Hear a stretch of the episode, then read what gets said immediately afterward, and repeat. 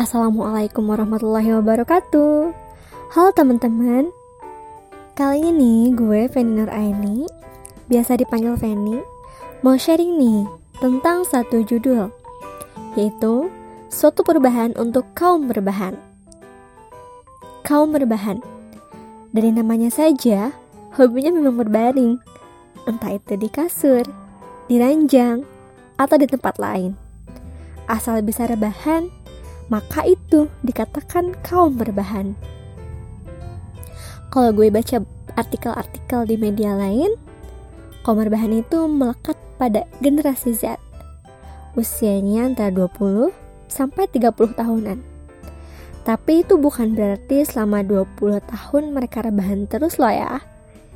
Kira-kira mereka saat ini sedang kuliah atau baru tahap awal bekerja. Tentu yang tidak dilupakan adalah berbisnis juga. Komer bahan ini sangat identik dengan media sosial loh. Meskipun cuma sering berbaring, kaum berbahan bisa lebih update informasi daripada yang bukan kaum berbahan. Sambil rebahan, mereka mengamati lini masa media sosial, Facebook, Instagram, Twitter, YouTube, dan lain sebagainya. Kaum berbahan juga termasuk orang yang silent leader – alias pembaca pasif. Tidak cuma statusnya orang, bahkan komentar dari status tersebut juga mereka baca. Oleh karena itu, kita perlu elegan dalam membuat status maupun berkomentar di status sendiri dan juga status orang lain. Oleh karena itu, nggak heran kalau kaum berbahan itu cukup memiliki tiga hal ini. Kuota internet, ranjang, dan makanan. Betul nggak? Kaum berbahan ternyata tidak butuh banyak senjata untuk mencarikan hobinya. Bila semua ini tersedia di rumah. Mereka cuma butuh kuota internet, ranjang sebagai media pertempuran utama, dan juga makanan tentunya. Selanjutnya, kaum berbahan juga liburannya cukup di sekitar kamar saja. Memang, ada banyak anak muda yang sering banget touring, naik motor, mantai, ataupun mendaki gunung. Nah, beda halnya dengan kaum berbahan. Mana mau pergi jauh-jauh? Kalaupun diajak, mereka belum tentu mau. Mereka lebih memilih untuk di rumah saja. Lebih tepatnya di kamar ya. Kalau kita lihat, jadi kaum berbahan itu memang enak ya dan nyaman. Badan terbaring terus di kamar, pakai bantal atau guling yang cukup empuk sampai-sampai bisa bablas dari ketiduran. Nah, ini nih yang harus kita perhatikan. Jika kita tidur, jangan lupa ya, ada waktu yang harus diperhatikan. Ternyata ada waktu tidur tuh yang memang dilarang oleh Rasulullah Shallallahu Alaihi Wasallam. Kamu saja sih? Nah, di antaranya yang pertama, setelah subuh.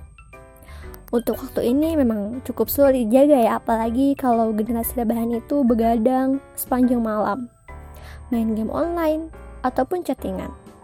Padahal nih, begadang malam itu nggak bagus loh.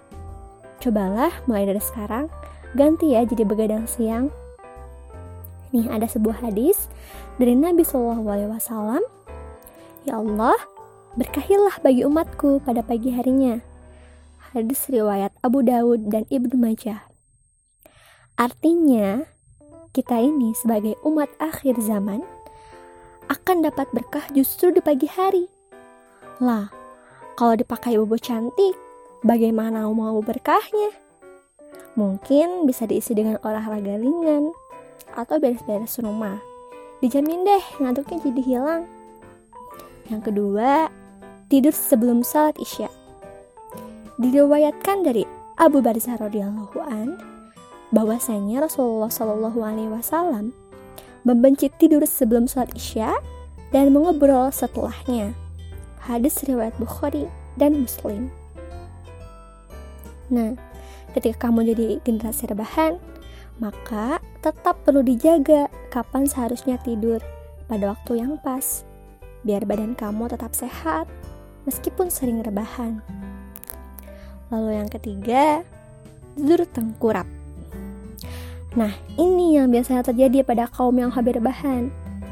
Dari yang awalnya terlentang, kok rasanya pegel, jadi berbaring tengkurap. Jangan diulangi lagi ya.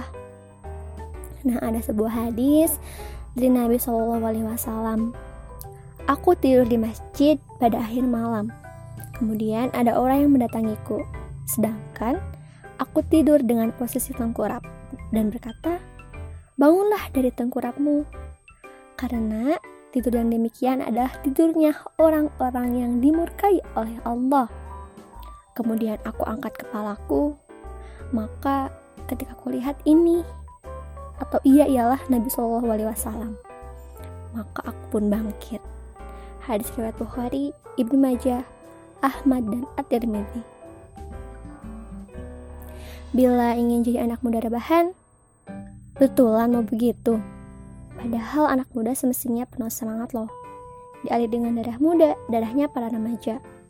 Kalau hidup hanya dihabiskan dengan rebahan, terus kapan mau maju?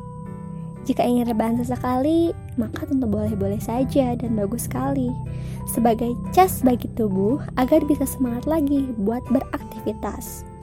Sisanya, kita harus lebih bersemangat dan mulai berkarya untuk menjadi generasi Z yang unggul.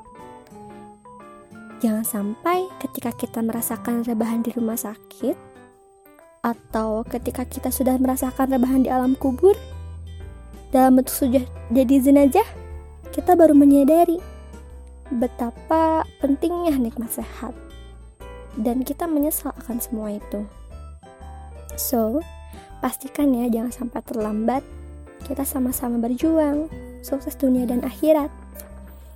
Kaum berbahan juga bisa kok sukses, asalkan kita mampu memanfaatkan fasilitas yang sudah tersedia dengan hal-hal yang positif, memulai berbisnis, dan terus berkarya manfaatkan waktu sehat sebelum sakit, dan manfaatkan waktu hidup sebelum mati.